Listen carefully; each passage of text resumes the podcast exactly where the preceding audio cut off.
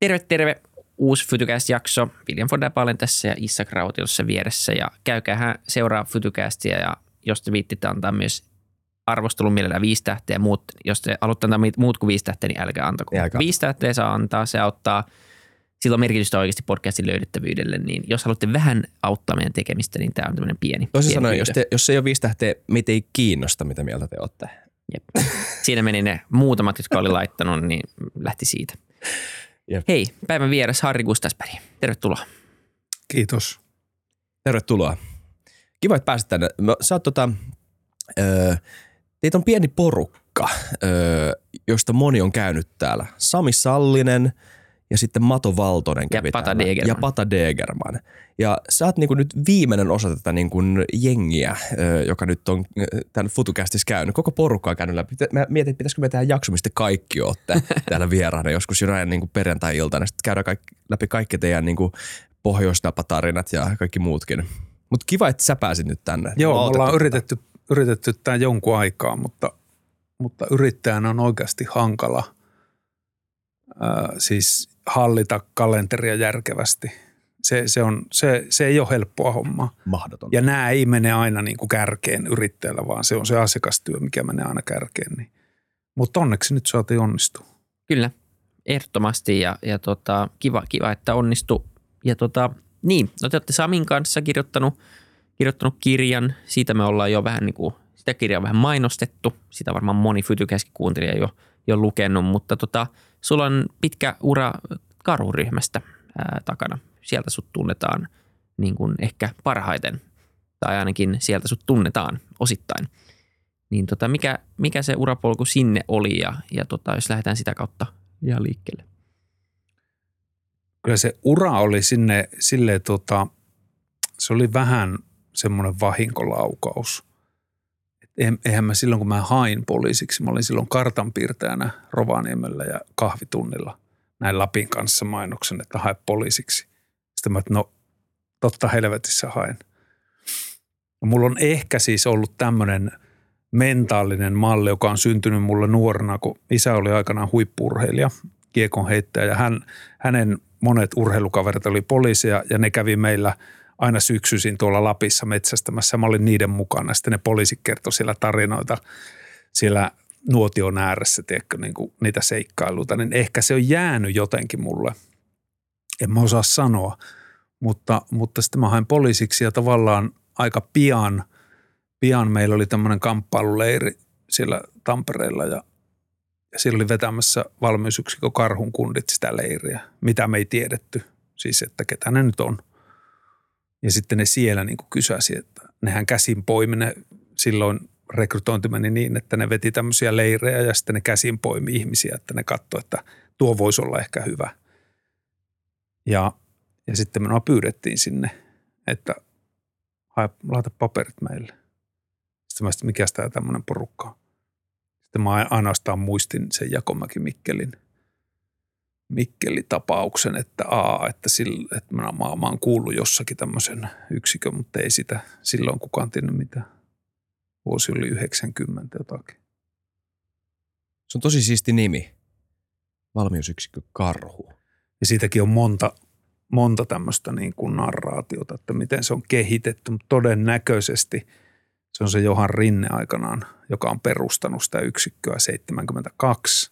Meillähän oli 50-vuotisjuhlat nyt muutama viikko sitten yksiköllä. Niin hän on jossain bussissa lausunut jonkun runon, missä on karhu. Ja sitten se on ehkä sieltä tullut. Tämä on paras narraatio. Paras tarina. Nimenomaan. Niin, se ei silleen, että olette ollut jossain, että ette te, mutta ne oli jossain huoneessa, keksikää eläimiä. Niin. Se oli muuten silleen niin kuin todella tämmöinen tunteiden ristiaallokkoa se 50-vuotisjuhla. Siellä oli siis perustajajäseniä, jotka oli, vanhin oli yli 100-vuotias, joka oli juhlissa. Wow. Siis siellä oli semmoisia, jotka on perustanut yksikön aikanaan 72. Ja sitten siellä on tietenkin nämä uusin sukupolvi, jota mä en edes tunne. Mutta että, ja sitten siellä katsottiin 25 vuoden, 30 vuoden ajalta videoita ja kuvia, mitä yksikkö on tehnyt. Ja sitten sinä elit sen oman neljännesvuosisata elämän siinä illassa, näitä vanhoja tuttuja. Ja muisteltiin niitä, ketkä on kuollut jo, jotka ei enää ole. Ja sitten sä näet sen tulevaisuuden, ne tavallaan ne operaattorit, ketä siellä on. Ja sitten se on samalla niin kuin on surua ja sitten on vähän niin kuin kaihomieltä, ikävää. Samalla on ylpeyttä, että on lähtenyt poliisista pois. Mä oon samalla siitä ylpeä, että mä olen häipynyt sieltä. Ja se oli aika jännä ilta monessa mielessä, että palata historiassa taaksepäin ja jotenkin niin kuin sen nykyelämän ja historian kanssa niin kuin pyöritellä. Niin. Ihan varmasti.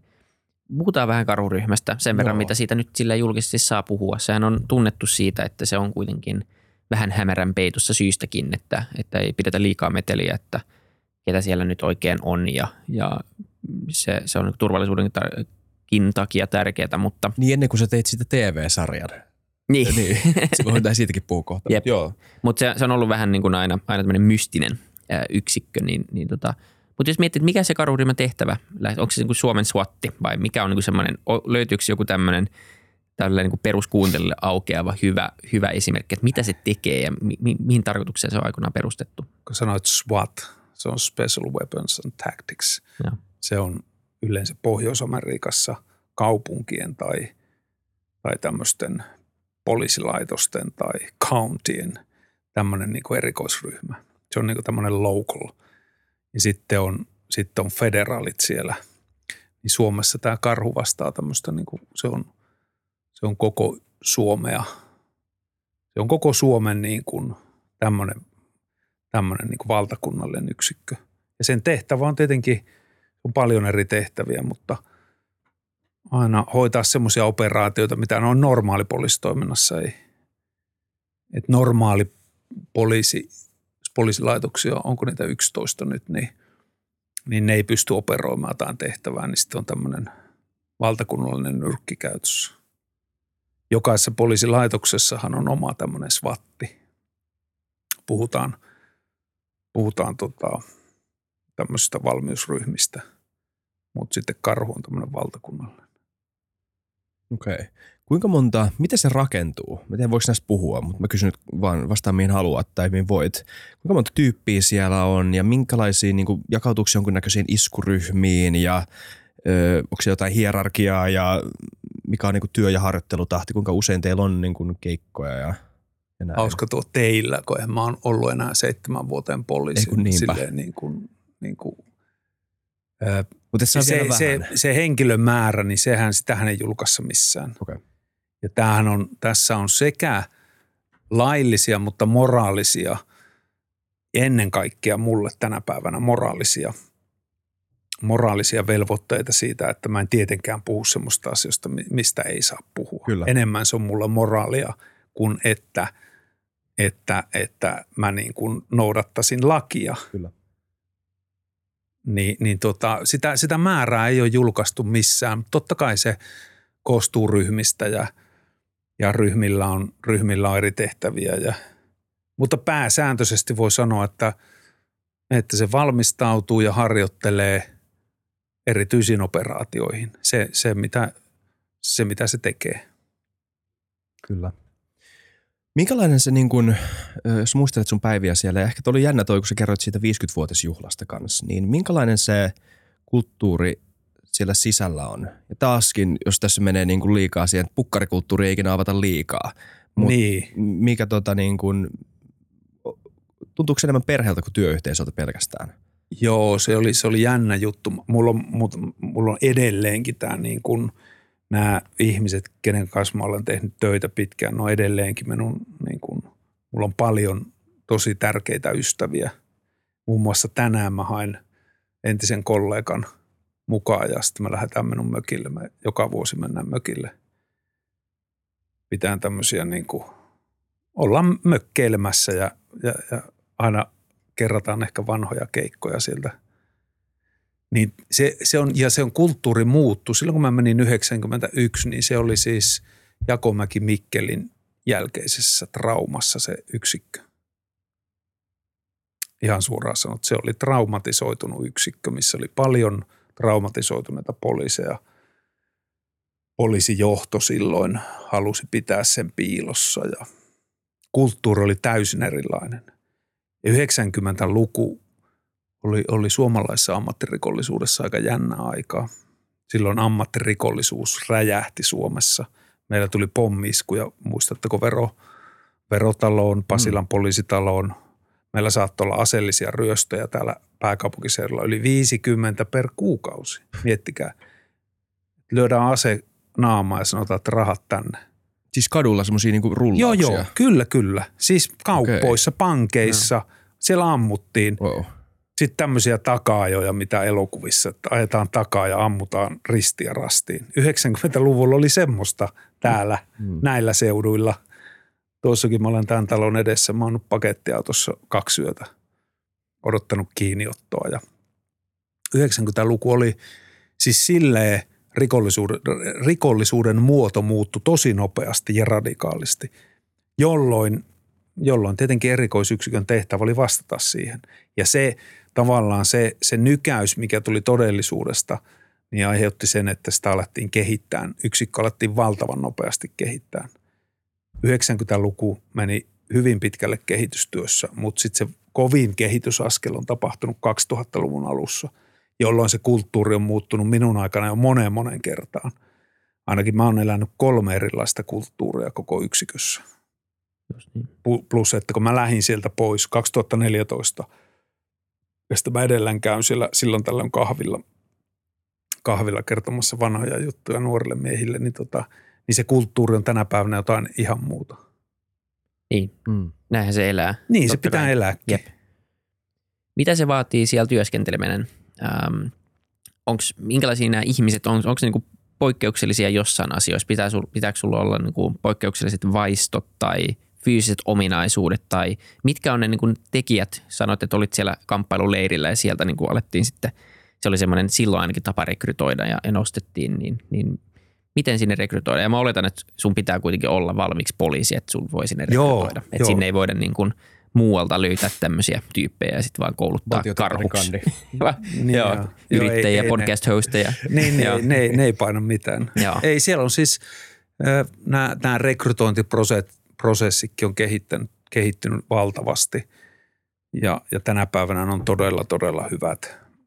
Siinä on monta vaihetta, missä niin kuin pöyhitään läpi sitä ominaisuutta ihmisellä, että tietenkin tahtotilaa, sitä, että haluuko sinä oikeasti vai et ja minkälaisia taipumuksia, piirteitä, esimerkiksi paineensietoa ja tietenkin fyysinen kunto on yksi, mitä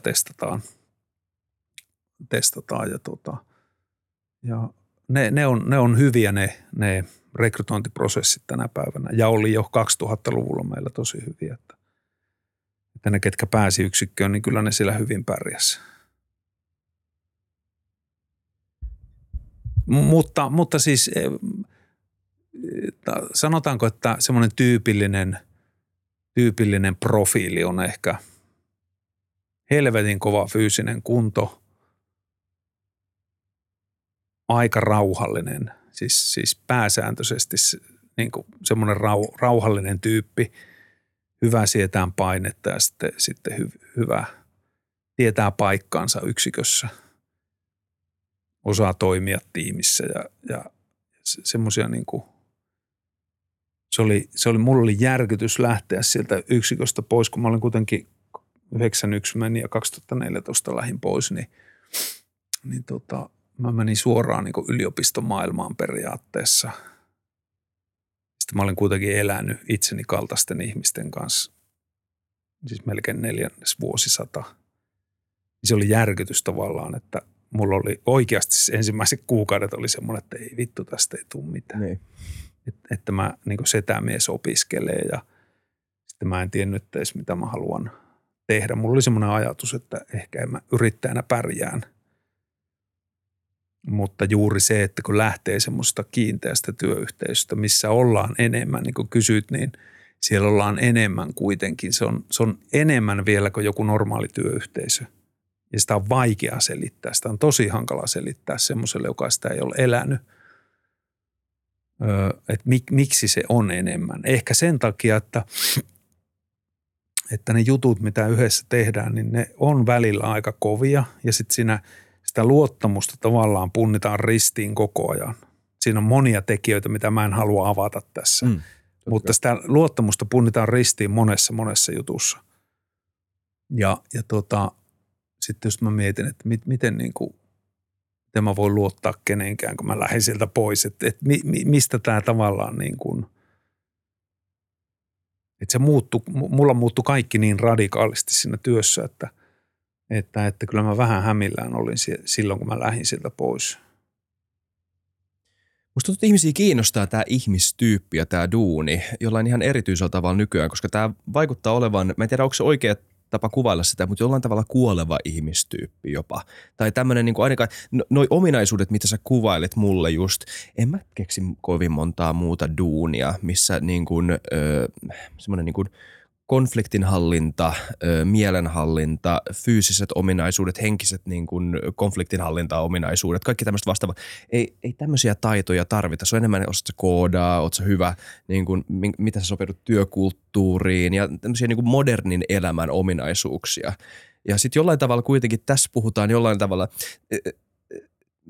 ymmärrätkö mitä mä tarkoitan tässä? Joo. Kyllä, niin ihmisiä kiinnostaa mun mielestä toi enemmän kuin ehkä koskaan, koska se on niin vieras, mutta kuitenkin meidän DNAssa tuttu ihmistyyppi. Niin on.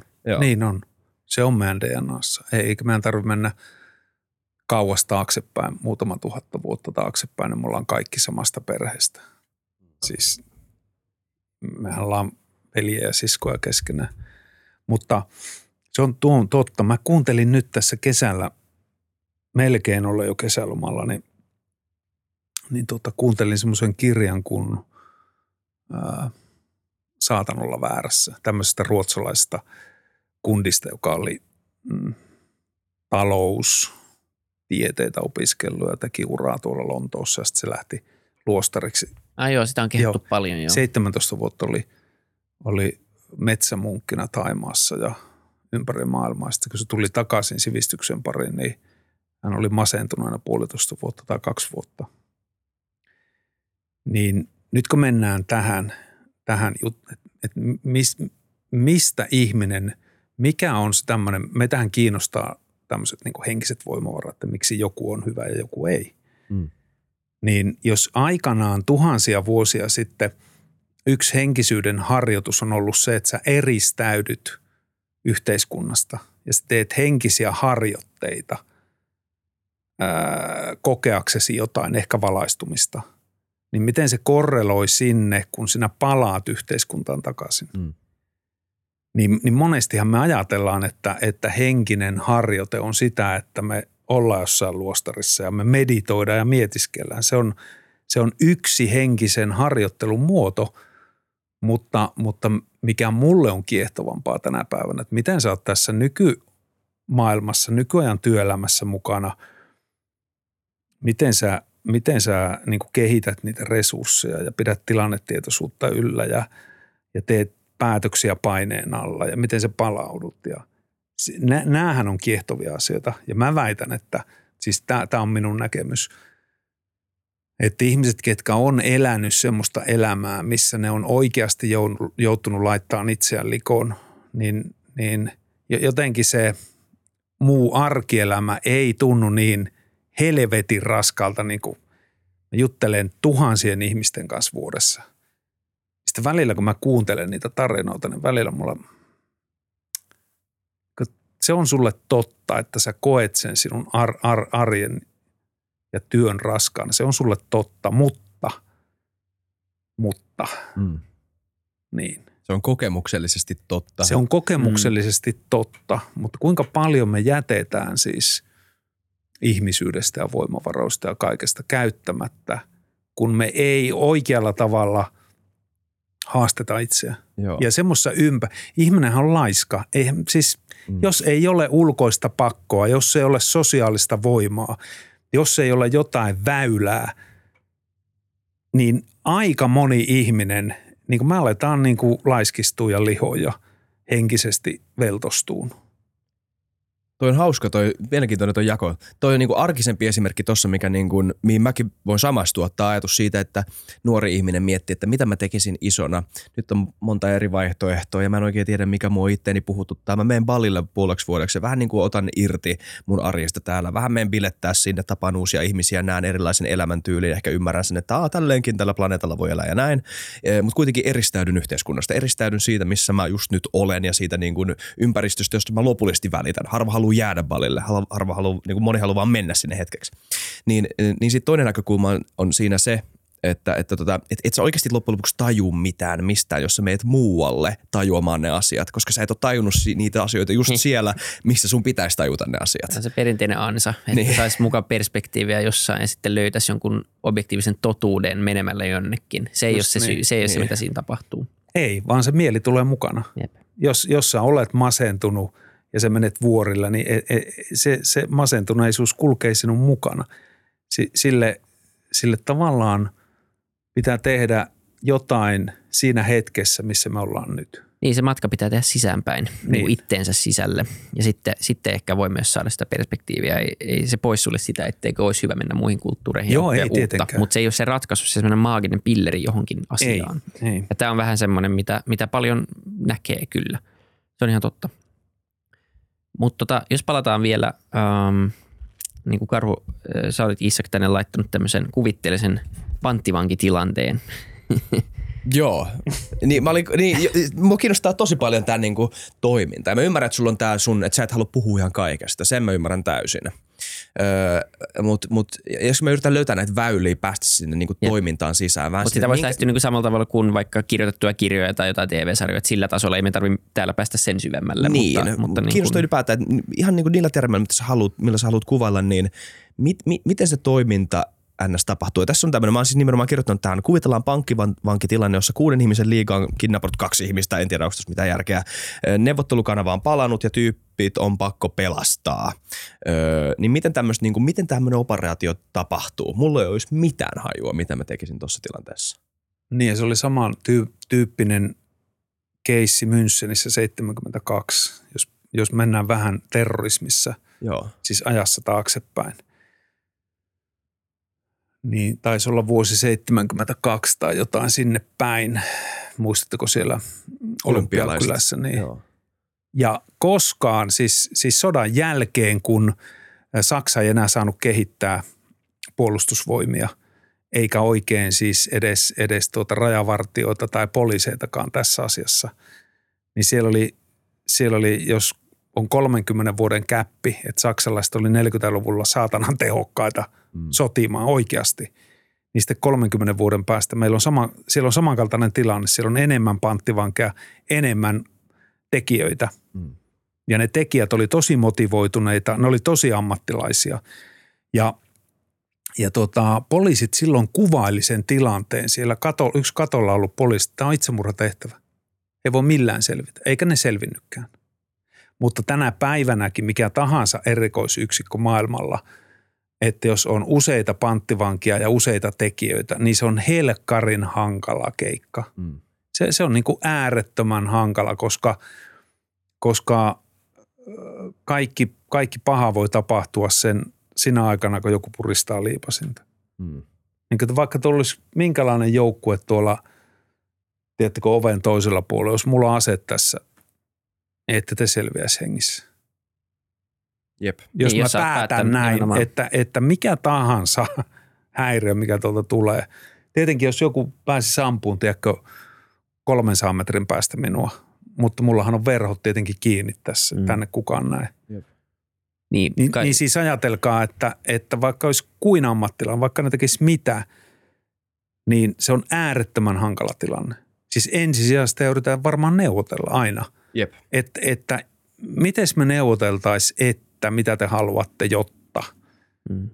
Mutta sitten on osa operaatioita, jotka valmistautuu siihen, että mitäpäs nämä neuvottelut ei menekään maaliin. Miten niihin ihmisiin voidaan vaikuttaa siellä sisällä? Mitä voidaan tehdä? Voidaanko tehdä interventio, nopea sisäänmenoa? Siellä on erilaisia taktiikoita. Varmaan kuitenkin pitää hyväksyä se tosiasia, että jokaisessa operaatiossa ei voi onnistua. Jos me katsotaan 2000-luvulla vaikka 100 operaatiota, mitä maailmalla on tapahtunut, niin siellä on paljon onnistuneita, mutta siellä on helvetin paljon epäonnistuneita. Tai epäonnistuneita, koska se joskus se tehtävä on puhas mahdottomuus. Siis nämä kouluampumistapaukset, mitä esimerkiksi Suomessa oli, ne oli äärettömän henkisesti niin kuin raskaita sen takia, koska tajus, että ei ollut mitään realistista saumaa tehdä interventiota ja pelastaa niitä lapsia. Niin jos sen tajuaminen niin, että sä et ehdi vaan ikinä sinne tai että sä et ehdi paikalle, et ehtinyt ensimmäisellä kerralla, etkä toisella kerralla. Niin se meinaat, että kun tulee puhelu ekaa kertaa autoon, niin tajuaa sen. Ensimmäinen hälytys, niin tajuaa jo, että todennäköisesti kaikki ei ole tapahtunut. Jep. Se on henkisesti tavallaan yllättävän raskas taakka, vaikka tajuaa, että hyväksy se, mikä pitää hyväksyä. Niinhän meidän pitää hyväksyä, mutta eläpä se todeksi. Jos sä elämäsi vaan harjoittelet sitä, että sinun tehtävä on mennä väliin. Niin, sitten ei pääse. Niin, ajatelkaa mitä Texasissa tapahtui. Joo. Niin. Eihän ne mennyt sinne. Ei mennyt. Ne jäi odottelemaan. Ja mun väitöstyössä, do people get shot because some cops panics, niin myöskin kääntää sitä, että jos sä panikoidut, sä et mene sisään. Sä et tee sitä työtä, mitä sun pitää tehdä. Valtion rahoilla ja valtion julkisella vallalla ja julkisella rahalla. Jos sä oot vähän niin kuin sillä töin, että jos tapahtuu jotain tuommoista, se on sun tehtävä mennä väliin. Ja siinä on riskinsä, niin kuin vähän kaikissa ammateissa. Minkälainen se tilanne on, kun ajelee autolla tai odottelee jossain ja sitten yhtäkkiä tulee se hälytys ja tietää, että nyt pitää niin kuin lähteä heti. Ja tosi vähän on kuitenkin varmasti aikaa sitten oikeasti valmistautua siihen tilanteeseen, luoda tilannekuvaa ja tehdä päätöksiä ja mennä. Niin minkälainen se on niin kuin se tunne siinä, kun tulee? Varmaan adrenaliini tulee, mutta miten se lähtee niin kuin käyntiin? Tulee soittaa, että pitää lähteä. Se on ihan... Sitten kun sä oot ollut jo muutaman vuoden töissä, niin siitä tulee ihan samanlainen mistä tahansa sulle soitetaan, että tuletko tekemään jotakin. Niin ei, totta kai se antaa semmoista erilaista palkkiojärjestelmän aktivaatiota. Et silloin kun sä oot operaattori ja sä pääset keikalle, niin se on vahva palkkiojärjestelmän aktivaation muoto. Tulee semmoinen olo, että hyvä, hienoa lähteä keikalle. Niin kuin harvoin tapahtuu sitä, että voi saatana. Mutta joskus sitäkin on tapahtunut, että kun on rakennettu rata jonnekin Sipooseen, tiedätkö, että nyt ammutaan täällä päivä ja sitten puhelin soi, että nyt pitää lähteä Kallion keikalle. Niin sitten on, että voi helvetti. Niin kuin, että me ollaan tunti rakennettu tätä rataa ja todennäköisesti siellä keikalla ei ole mitään. Koska 90% ilmoituksista voi olla semmoista, että ei siellä olekaan mitään. Siellä ei ole mitään tehtävää. Tai jos sä ajat puoli tuntia, niin sulle tulee soitto, että ne ei teitä tarvitakaan. Onko se myös Karhulle tämmöistä? Tuli minun myös paljon semmoista turhaa, vaikka tämä joukko on niin tämmöinen erikois. Niin siinäkin voi tulla paljon vääriä hälytyksiä. Se ei ole vaan semmoinen. Eikä ne vääriä ole, niin, vaan ne on oikeita hälytyksiä, mutta sitten siellä ei tarvitakaan. Joo. Nopea yksityiskohta tuosta Juvaldista, mikä mä muistin just, puhuttiin tuosta poliisin panikoimisesta ja roolista, niin mä kuuntelin semmoista lakiasiantuntijaa Jenkeissä. Ja tähän nousi isoksi aiheeksi, että eikö tämä ole niin poliisin velvollisuus mennä väliin? Että miten niin kuin voi olla menemättä? Miten yksinkertaisesti voi olla menemättä, jos näin tapahtuu? Sun hermosto ei tottele sinua. Jep. Niin, kyllä. Joo, mä ymmärrän, on kysymys. Joo. Sä et pääse eteenpäin. Sä juutut jonkun auton taakse. Pelko. Niin. Tämä kertoo jotain kanssa, niin kuin, en tiedä mistä tämä kertoo, mutta siis kuulemma, tästä on siis ollut ennenkin oikeuskeissejä Jenkeissä. Ja kysymys on siis, että onko poliisilla velvollisuus estää ihmisiä joutumasta vaaran alle. Tai, mitä tässä lukee, anteeksi, englanniksi. Does the police have a duty to protect people from harm, niin perustuslaillisesti Amerikassa on monta kertaa todettu, että poliisilla ei ole tämmöistä velvollisuutta Amerikassa. Että poliisilla on vaan velvollisuus ihmisille, kun se on pidätetty ja sitten niin kuin estää rikoksia, mutta ei ole mitään velvollisuutta estää ihmisiä joutumasta, niin kuin, että niille aiheutuisi vahinkoa. Tosi outo juttu. Mutta siis mä en usko, että tähän vedottiin silloin, vaan se nimenomaan oli pelko, joka esti heitä. Niin ja se on niin hankalasta, kun me mennään Pohjois-Amerikkaan ja tulkitsee lainsäädäntöä ja sitten kun me vaihdetaan kaupungista toiseen ja kunnasta toiseen. Kyllä. Ja mä oon ollut siellä, siis se on niin sekavaa kuin ikinä olla voi. Sitä on niin kuin vaikea verrata Suomeen muutenkaan, kun siellä on... Siellä voi olla poliisia, jotka ei osaa suurin piirtein kirjoittaa, siis näin ihan radikaalisti. Joo. Siis mehän koulutustason, sivistystason, ne ei tiedä, että mikä on viereinen, siis osavaltion nimi. Oikeasti. Joo, ei. Siis se on ihan erilainen kulttuuri. Se on erilainen kulttuuri. En sano, että on hyvä tai huonompi, mutta niin kuin se on erilainen. Mutta Suomessa poliisin tehtävä on estää. Onneksi täällä on. Suomen poliisilaki määrittelee, että se on niin poliisin tehtävä. Se on poliisin työ estää rikoksia. Joo. Ja näistä kouluampumistapauksista, niin Suomen poliisi on sinänsä pirun tehokas. Että sitten kun täällä joku asia aletaan tekemään, niin se kyllä tehdään tosi hyvin. Ja nythän Suomessa kaikki poliisit toimii sille, että sitten jos tulee tämmöinen niin kuin hätävarjelutilanne, niin sitten kaikki poliisit menee ja toimii, niin kuin Kuopiossa tapahtui. Kyllä. Siellä oli työharjoittelija tyttö, joka käytti asetta. Pysäytti hyökkääjän. Vau. Semmoinen TET-viikko. No ei ollut TET, mutta kuitenkin. No siis periaatteessa. Niin. Kyllä oli. Niin. Ja hän puhuu siitä hermosto, niin kuin, että mä kysyin siltä, että mikä on pahin hetki oli sillä tehtävällä. Seko piti lähteä autolta sinne koulun sisälle. Että hän ei millään mennyt saa jalkoja liikkeelle. Mä sit se on because of the nervous system. Hermosto, eikö vaan? Hermosto, niin kun aivot tulkitsee jotain tosi epämiellyttävänä, vaikeana, uhkaavana, niin hermosto ei halua lähteä sitä vastaan.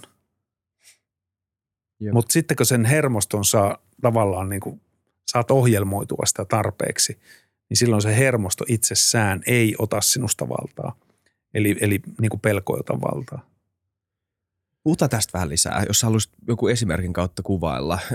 Mä en tiedä, tämä saattaa olla tosi tyhmä kysymys, koska pitäisi varmaan kysyä, että kuinka monta kertaa sä oot ollut tämmöisessä tilanteessa, mutta kuinka monta kertaa tai ootko sä ollut tilanteessa, missä sä oot ollut tehtävällä, joka on ollut vaarallinen tehtävä ja sulla on ollut semmoinen niin kuin selkeä käsitys siitä, että just nyt puhutaan sekunneista ja puhutaan siitä, että tässä saattaa olla kriittisiä seurauksia sille, että miten just minä toimin tai joku mun tässä läheinen toimii. Mä oon niin kuin vastuussa aika niin kuin keskeisellä tavalla tässä tilanteesta ja miten tämä etenee.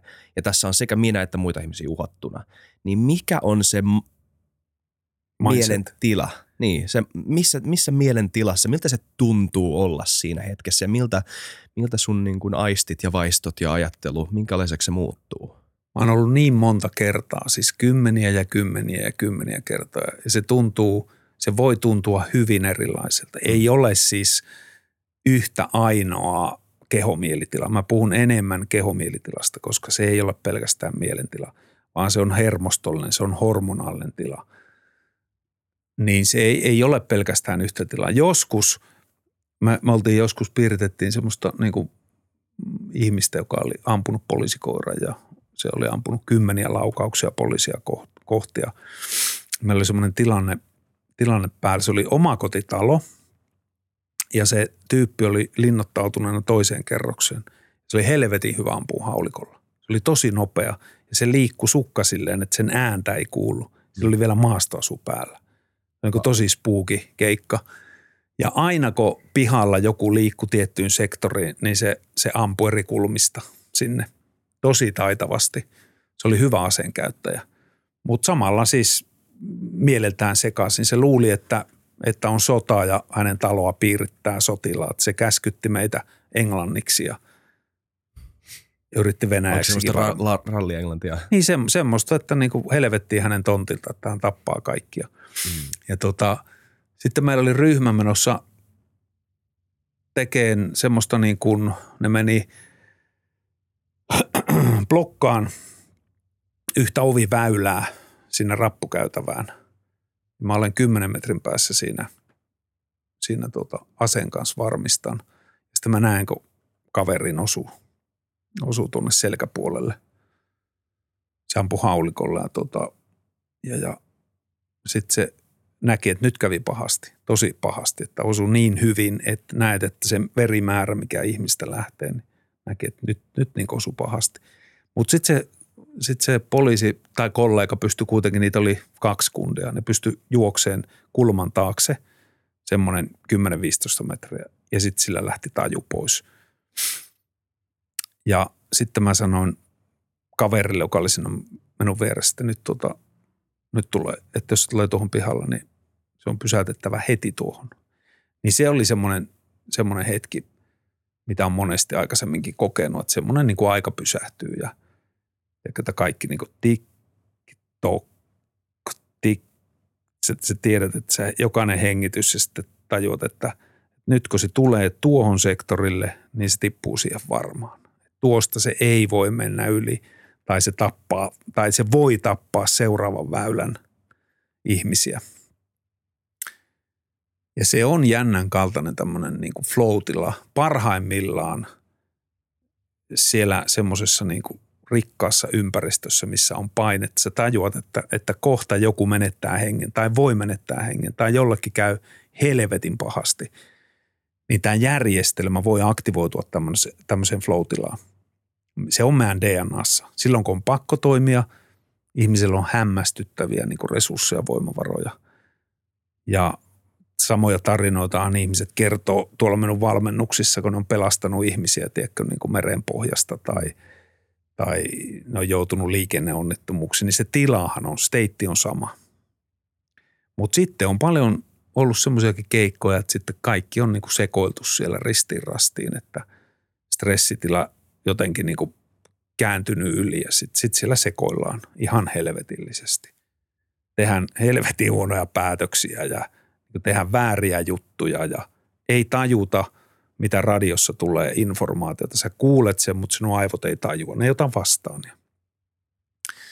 Ja tämähän on se, mikä minua kiehtoo edelleenkin ymmärtää. Mitä esimerkiksi Norjassa, kun oli tämä Breivikin keikka. Mä pääsin tarkastamaan yhden tieteellisen artikkelin, jossa sitä päätöksentekoa paineen alla tavallaan niin kuin analysoitiin. Niin se on kiehtova juttu, että miten ihmisen päätöksentekojärjestelmä rakentuu silloin, kun me tajutaan, että nyt tämä on hankala paikka. Miten tämä järjestelmä alkaa ohjelmoituun, niin se on mielenkiintoista. Mitä sä opit siinä? Siis missä opin? Sitä tarkastaessa. Tai tuliko sulla, heräskö sulla siinä mitään ajatuksia nimenomaan tästä päätöksenteosta? Tai? Joo, mä tarkastin sen takia, että kun mä olen tutkinut sitä ilmiötä. Joo. Että yleensä kun pyydetään artikkelien tarkastajaksi. Sä oot ollut peer reviewer. Niin. Että sä oot sen alan asiantuntija. Kyllä. Sä ymmärrät, miksi joku on tehty, miten se on tehty. Mm. Ja sä ymmärrät, että se teoria, mikä siinä on takana, niin se on niin kuin, se kestää tieteellisen analyysin. Mm. En mä siitä mitään oppinut, mutta, mutta ne asiat, mitä me ollaan tutkittu, niin selkeästi vahvistuu, että joka paikassa, missä näiden ilmiöiden kanssa on tekemissä, niin tietyt lainalaisuudet ihmisyydessä toimii. Mm. Et silloin, jos sä aktivoidut sille stressille liian voimakkaasti, niin sitten sitä päätöksentekoa alkaa ohjaa tämmöinen välinpitämättömyys, vihamielisyys, tämmöinen niin kuin huolimattomuus eräällä tavalla. Ne on semmoisia asioita, että me ollaan silloin, kun pitää tehdä yksinkertaisia juttuja, niin me ollaan siinä hirveän hyviä. Mutta sitten kun pitää ottaa huomioon monta muuttuvaa tekijää ja monta väylää tiedossa, niin silloin se pelkästään semmoinen, että taistellaan hulluna vastaan tai paetaan, niin se tila ei ole optimaalinen siihen. Mm. Ja tämä ei siis koske ihmisiä hengenvaarassa, vaan tämä on mitä arkisin asia meille, kaikille. Kyllä. Kyllä. Miten paljon sitten, kun johdetaan operaatioita ja näin, niin kuinka paljon siinä painaa se, että on lukenut paljon muista operaatioista ja vanhoista, opiskellut niitä tilanteita? Onko se oleellinen osa vai onko jokainen tilanne kuitenkin niin erilainen vai onko siitä etua, että käy läpi tämmöisiä eri keissejä, neutrutaktiikoita ja saa semmoisen työkalupakin sitä kautta luotua? Totta kai siitä on hyötyä, siis kaiken huippusuorittamisen. Jos me otetaan nyt operatiivinen johtaminen teemaksi, otetaanko? Otetaan. Niin operatiivinen johtaminen tapahtuu siis operaatioissa, jossa sinä johdat jotain ryhmää tai ryhmiä tekemään jotain juttua. Niin kaiken huippusuorittamisen takana on prosessit. Siellä on tietyt prosessit, tietyt proseduurit, tietyt tämmöiset niin kuin järjestelmälliset tsekkilistat, niin kuin esimerkiksi vaikka lentäjillä. Vaikka sä oot tehnyt sitä kuin paljon, vaikka jos mä oon johtanut 100 operaatioita elämäni aikana, varmaan 100 operaatioita, niin silti ne tietyt tsekkilistat, niin ne pitää olla sinun visuaalisesti sinun näkyvillä tietyssä vaiheessa operaatioita. Ja sitten tavallaan, että missä vaiheessa me johdetaan, niin tavallaan vaikuttaa se, että miten se sinun kommunikaatio ja ennen kaikkea päätöksenteko toimii. Mutta kaiken opiskelun, jos me opiskellaan vaikka operatiivista johtajuutta, niin sulla pitää olla freimi siihen, että mistä tässä on kysymys, eikö vaan? Mm-hmm. Miten johtamistyötä tehdään silloin, kun meillä on niin kuin rajoitettu aika ja koko ajan jossain juoksee kello meitä vastaan. Miten tavallaan sitä viestintää, kommunikaatiota, varmistamista, miten sitä toteutetaan? Niin kaikessa opiskelussa, jos haluat opetella semmoista asiaa, niin sulla pitää olla se viitekehys, sulla pitää olla niin kuin semmoinen teoreettinen tieto siitä, joka tulee siis käytännöstä. Teoriahan yleensä ymmärretään väärin. Ihmiset puhuu, että teoria on, että tämä on vaan teoriassa, mutta se ei ole käytännössä. Ja parhaat teoriat on tullut käytännöstä. Et silloin kun on analysoitu 100 operatiivista johtamista, niin siitä on tullut teoria. Ja se teoria on viitekehys. Jos et sä ymmärrä sitä, niin sä voit olla ehkä hyvä johtaja, mutta kukaan ei ymmärrä, miksi sä oot hyvä johtaja. Että siis molempia tarvitaan ja se menee rinnan, eikö vaikka teidänkin työssä. Mm. Niin kyllähän te joudutte opiskeleen täällä väylällä, eikö vaan? Mm. Siis erilaisella väylällä sitä, miten te keskustelette ihmisten kanssa. Jep. Että miten tuo tekee sen. Ja sitten te tässä hetkessä toteutatte niillä taidoilla, mitä teillä on. Te saatte minut puhun tai ette. Kyllä. Minkälainen kuva on mulle jää teistä? Siitähän on kysymys, mitä mä alan kertoa tässä, koska eihän me tehdään tätä ihmisille, niin kuitenkin tämä tapahtuu meidän välillä. Niin, se yleisö on näkymätön kuitenkin. Se on näkymätön ja se ottaa, mitä annetaan. Mm. Näin on. Niin. Kiinnostaa kysyä, ollaanko me puhuttu tarpeeksi karhuvimmasta sinänsä? Mua kiinnostaa kysyä vähän niin kuin poliisin duunista ja laista ja moraalista. Tämmöisiä mielenkiintoisia kysymyksiä, mistä me ollaan puhuttu Samin kanssa. Mulla on jäänyt käsitys, ja itse asiassa sun siitä karhuryhmäsarjastakin jäi semmoinen käsitys, että niin kuin monella ammattipoliisilla on yllättävänkin niin kuin syvällinen näkemys esim. Lain ja moraalin suhteeseen ja hyviä ajatuksia siitä. Mä haluaisin vähän... Ettei sunkin. Mä oon kirjoittanut muutamia kysymyksiä tänne. Mä voin kysyä näin yksi kerrallaan, katsotaan. Urasi kokemuksella, mitä mieltä olet, syntyykö rikollinen vai kasvetaanko rikolliseksi? Onko sulla näkemystä tuohon? No joo, kyllähän mulla on, mutta ei mulla ole omaa kohtaista näkemystä, kun mä en ole tutkinut sitä asiaa. Niin. Siis mä en ole tämmöinen niin kuin kriminologian tutkija.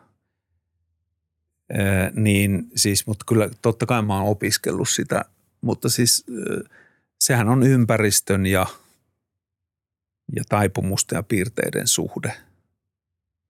Kyllä. Että tavallaan, että ja sitten aika usein, jos puhutaan vaikka tämmöisistä väkivaltarikollisista ja murhaajista ja tappajista ja muista, niin aika usein siellä on rikkinäinen perhe.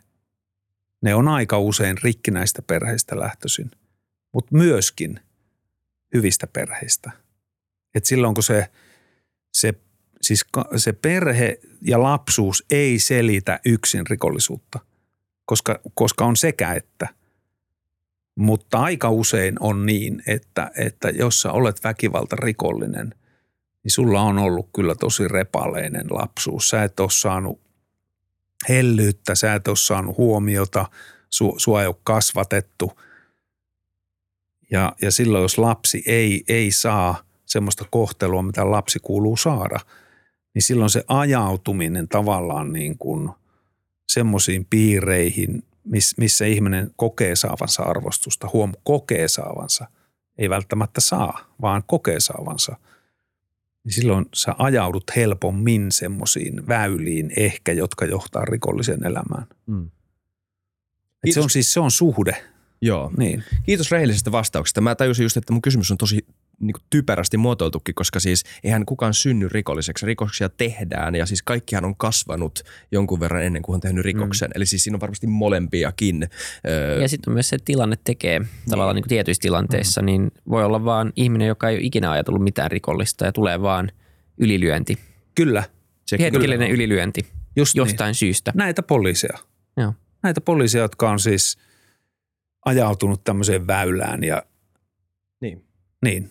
Onhan näitä, mutta nyt on myös tutkittu tämmöisiä niin kuin psykopatian piirteitä, että kuinka aikaisessa vaiheessa lapsilta löytyy näitä tämmöisiä piirteitä. On tämmöisiä niin kuin tiettyjä karttoja, että jos lapsi vaikka nuorena jo kiduttaa eläimiä, että se repii raajoja irti eläimiltä ja sitten se katsoo, kun ne eläimet kituu, tai se on tunneköyhä jo lapsena muita kohtaan. Se pystyy vahingoittamaan toisia lapsia ja sillä ei ole tämmöisiä normaalia emotionaalisia reaktioita niin kuin normaalilla ihmisillä on, että kun sä näet toisen kärsivän, niin sinua sattuu.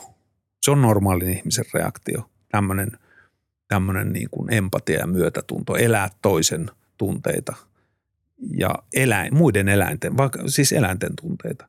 Niin kyllä tämmöisiä on siis tutkimuksia siitä, että jo aika varhaisessa vaiheessa on tämmöisiä hälytysmerkkejä, että nyt pitää seurata, että miten tämän lapsen elämä etenee tai miten tämän nuoren elämä etenee. Kyllä tämmöisiäkin tutkimuksia on tehty. Kyllä. Kysy vaan, sulla oli. Tämä tuli vähän tämmöisenä sivujuonen muistissa, kun tehtiin jakso koulutuksen tulevaisuudesta. Sitten sieltä tuli tämmöinen sivujuone siitä, että koulut olisi oikeasti todella hyvä paikka tunnistaa, koska suurin osa käy ainakin ala-asteella. Meillä on pakollinen peruskoulu. On myös ihmisiä, jotka ei sinne asti varmasti päädy, mutta meillä on kuitenkin niin kuin aika hyvä peitto siinä. Ja siellä tuli semmoinen sivuheittona vaan, että siellä nähdään aika paljon NS-ongelma nuoria tai tämmöisiä tilanteita, jotka saattaa sitten eskaloitua ja se voisi olla niin kuin hyvä väylä tarttua tähän. Mutta siellä ei niin kuin näitä asioita oikein, ei mitään työkaluja siihen tai myöskään mitään mekanismeja, millä sitä voisi tuoda esille tai siihen puuttua. Mutta koska miettii, että kaikkien etuhan olisi puuttua näihin asioihin ja näihin tämmöisiin potentiaalisiin uhkatekijöihin mahdollisimman aikaisin, sen yksittäisen ihmisen etu ja koko yhteiskunnan etu, niin näet sä yhtään, että niin kuin koulu voisi tehdä tiiviimmin yhteistyötä esimerkiksi sitten joidenkin laitosten tai tämmöisten kanssa. Totta kai siinä on myös paljon riskejä, sen mä ymmärrän myös, että onko ammattitaitoja ja muuta, mutta mistä tähän voisi tarttua, koska kyllä meidän kaikki intressissä on tietenkin vähentää rikollisuutta ja tämmöisiä asioita. Niin ja saada kasvatettua nuorista hyviä kansalaisia, hyviä ihmisiä, eikö vaan? Mikä tekee hyvän ihmisen? Onhan se osittain koululaitoksen tehtävä. Etenkin, kun sä puhut kuitenkin näistä rikkinäisistä perheistä ja näin, niin missä niin tämä voisi olla tämmöinen ikään kuin lisäperhe, tämä koulujärjestelmä. Ja niinhän se siis parhaimmillaan voi ollakin sitä. Mutta sitten myöskin ongelma on se, että Että vaikka opettaja tunnistaisi, että olisikin niin taitava opettaja, siellä on muuten tosi taitavia niin opettajia, jotka pystyy tunnistamaan, tiedätkö, semmoisia tosi aikaisia hälyttäviä merkkejä lapsista. Mutta sitten jos hän kertoo sen lapsen vanhemmille, sitten lapsen vanhemmat tulee sinun silmille. Mm. Tänä ikinä tulee enää puhua minun lapsesta noin. Niin myöskin se ongelma sitten, että kuinka laaja se on. Se on eri asia, että jos opettaja huomaa jotain tämmöisiä aikaisia varoitusmerkkejä, että lapsessa, ja sitten se keskustelee vanhempien kanssa ja kuraattoria, koulupsykologien, ja kyllähän suomalainen koulujärjestelmä tässä suhteessa on pirun hyvä, että se on kyllä hyvä, mutta sitten jos aikuisilla on elämänhallintaongelma, niin sitten eihän koulu voi myöskään kasvattaa lasta. Ei. Hmm.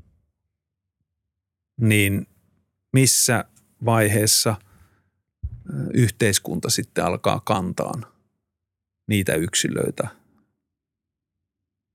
Että se yksilöllä ei ole itsellä enää kantokykyä. Niin. Ja kaikissa yhteiskunnassa aina on olemassa joukko ihmisiä, ketkä ei pysty huolehtimaan itsestään. Siis ne ei ole niin kuin henkisesti eikä fyysisesti kyvykkäitä. Ja sitten on aina niitä ihmisiä, jotka ei halua toimia yhteiskunnan sääntöjen mukaan. Ne tekee tietoisia ratkaisuja sen eteen. Sekin kuuluu tämmöiseen terveeseen yhteiskuntaan. Että meillä on aina olemassa porukka, jotka on eri mieltä siitä, että mikä on moraali ja mikä on etikka. Hmm. Eikö vaan, että on moraalisesti oikein vaikka katkassa liikenne moneksi tunniksi jonkun syyn takia, niin totta kai ne ihmiset ajattelee, että tämä on moraalisesti oikein, että me herätetään huomiota, aiheutetaan keskustelua. Ja sitten joidenkin mielestä, joka on 3 tuntia tuossa ruuhkassa istuu, että no mä haluaisin päästä kotiin, että mä oon ollut päivän töissä, niin mä en halua seisoa täällä liikenteessä, vaan sen takia, että sä saat osoittaa mieltä. Mut sitähän se yhteiskunta on, että on eri näkemyksiä ja joskus tarvii viranomaisia, jotka sitten tulee väliin, eikö vaan? Niin, että niin kuin ei vaan voi keskenään päättää kaikkia. Niin tavallaan ne roolit toteutuu tuossa Elokapina esimerkki siis. Eli siis tavallaan, eikö roolit toteudu tässä aika hyvin? Et jos koet, että tämä on niin kuin sun oman jutun kannalta oikea tapa toimia, niin sitten toimitaan niin.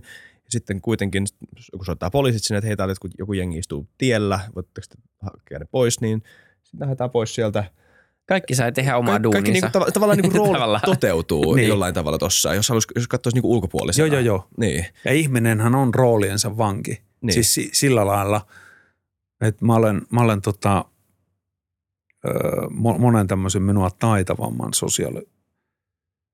huomattavasti taitavamman ajattelijan kanssa samaa mieltä siitä, että ihminen on erään lailla roolinsa. Me ollaan tämmöisiä arpakuutioita, jotka toimii siinä odotetussa roolissa tietyllä lailla. Ja jos sulle annetaan eri rooli, jonka sä sisäistät ja se ympäristö tukee sua siinä roolissa, sä saat arvostusta, sä saat valtaa siinä hierarkiassa, missä sä olet, niin sä alat puolustaa sitä oikeutusta sen roolin kautta. Todellakin. Jep. Toi on niin kuin hyvä. Toi yksittäinen teoria jo selittää tosi paljon siitä, mitä yhteiskunnassa tapahtuu joka tasolla, joka paikassa. Hyvä. Ja sen sijaan, mitä meidän pitäisi tehdä, mitä te teette, teillä on tärkeä rooli siinä, että ihmisille tulisi niin kuin taito keskustella niin, että me ymmärretään toisiamme. Mm. Se on, mitä me tarvitaan. Ja sen takana on henkiset voimavarat, se moraali ja etiikka, se ihmisyys. Että mä sanon, että meidän tehtävä on eheytyä ihmisenä. Me tehdään eri tavoilla sitä. Mä teen omalla tavalla, niin teen omalla tavalla. Me eheydytään ihmisinä. Mutta jos ei me eheydytä ihmisinä, silloin mä puolustan tyhmästi jotain aatetta tai vakaumusta vaikka jonkun uskonnon varjolla, tiedätkö, josta on selkeästi siis haittaa, mutta mä olen vakaumuksellisesti sitä mieltä, että tämä on oikein. Koska joku käskee, niin sitten tehdään näin. Mm. Tai mitä tapahtuu Venäjällä, siis Ukrainassa tällä hetkellä, niin joku oikeutus siellä on. jota hämmästyttävän moni venäläinen sitten ajattelee, että tämä on ihan oikein. Mm. Se on niille oikein. Ja sitten syntyy sotia.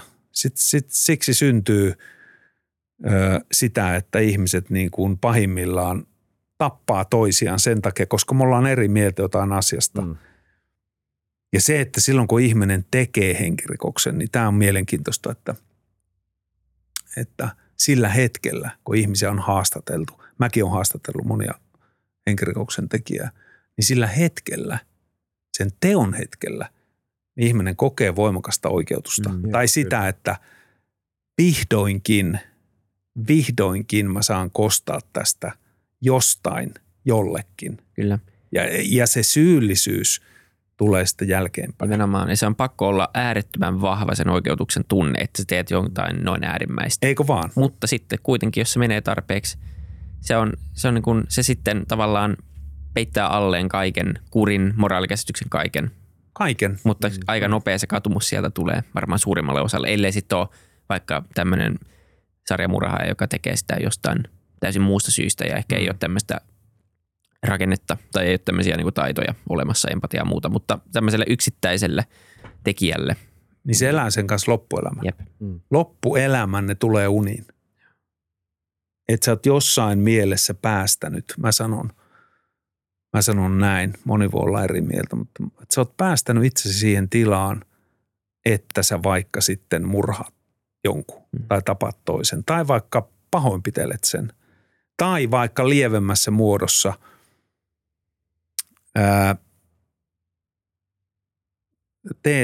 teet jossain sosiaalisessa mediassa, haukut ihmisen ihan länään. Nämähän on siis saman käyttäytymisen, samalla janalla olevia lievempiä muotoja, niin se jättää sinun jäljen.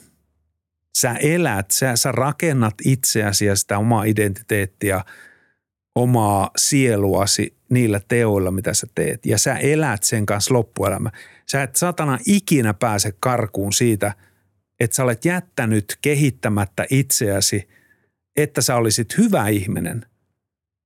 Sä et ikinä pääse sitä karkuun. Toisille ihmisille ääritapauksena menee siihen, että ne murhaa toisen, tappaa toisen. Ja meille muille jää näitä lievempiä vaihtoehtoja, mutta ne jättää aina jäljen. Ja me ei päässä ikinä karkuun niistä, eikä voida valehella niitä toisenlaiseksi. Perkele, tässä tuli mielenkiintoista näin loppuvaiheessa. Yep. Kohtaa pitää lopettaa, mutta ihan tämä on niin kuin nyt me ollaan osuttu kyllä johonkin tässä keskustelussa. Kyllä. Ihan selkeästi. Laitetaan joku mentaalinen posti tuossa, koska mä aloin miettiä näitä juttuja tämän jälkeen. Mutta on vielä muutama kysymys, jonka haluaisin kysyä, jos me ehditään. Tämmöinen. Poliisin rooli on valvoa lakia, kuten se on kirjoitettu.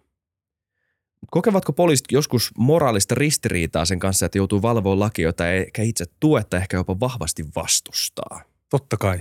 Laki, se miten laki kirjoitetaan, niin lait itsessään on ristiriitaisia keskenään. Siis on paljon lakia, mitkä on ristiriitaisia keskenään, mutta se moraali voi olla eri kuin laki. Että sä kourit jotakin nuorta harjoittelijaa jossakin työyhteisössä, sä oot hänen esihenkilö tai kourit tai teet jotain semmoista, että siinä ei ole semmoista, joka ylittää syytekynnyksen. Että voidaan sanoa, että sä et ole rikkonut lakia, eikö vaan, mutta moraalia helvetti vieköön olet rikkonut.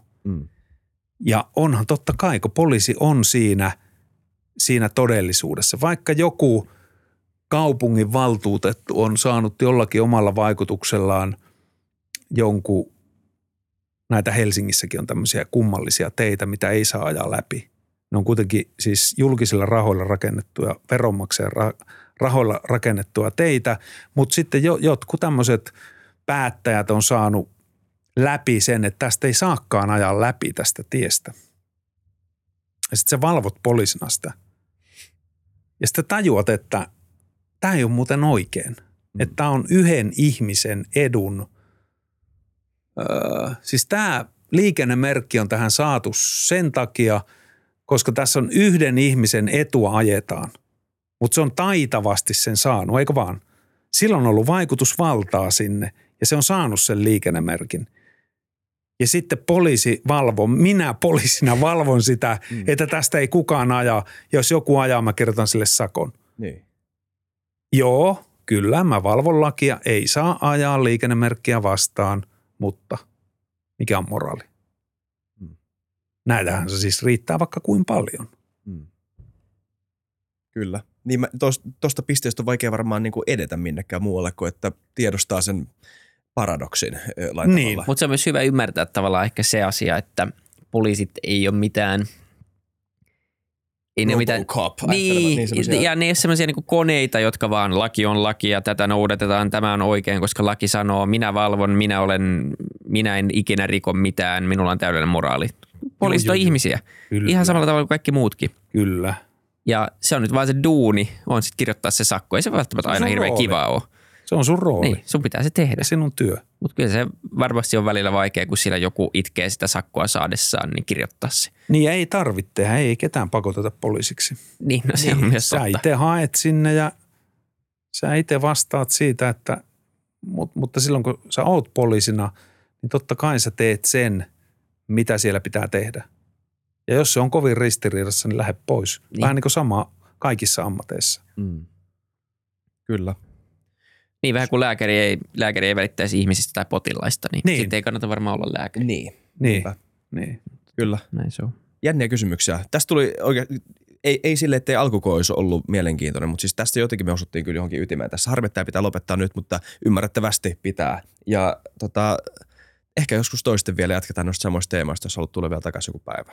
Joo. Mutta kiitos, että kävi tällä kertaa, Harri Gustafsberg. Oli tosi jees. Kiitoksia. Kiitos. Ja kiitos katsojille ensi jaksossa. Heittäkää ne 5 tähteä nyt, niin nähdään. Moi moi. Eikö täällä ollut 5 tähden arvon jakso? Moi moi.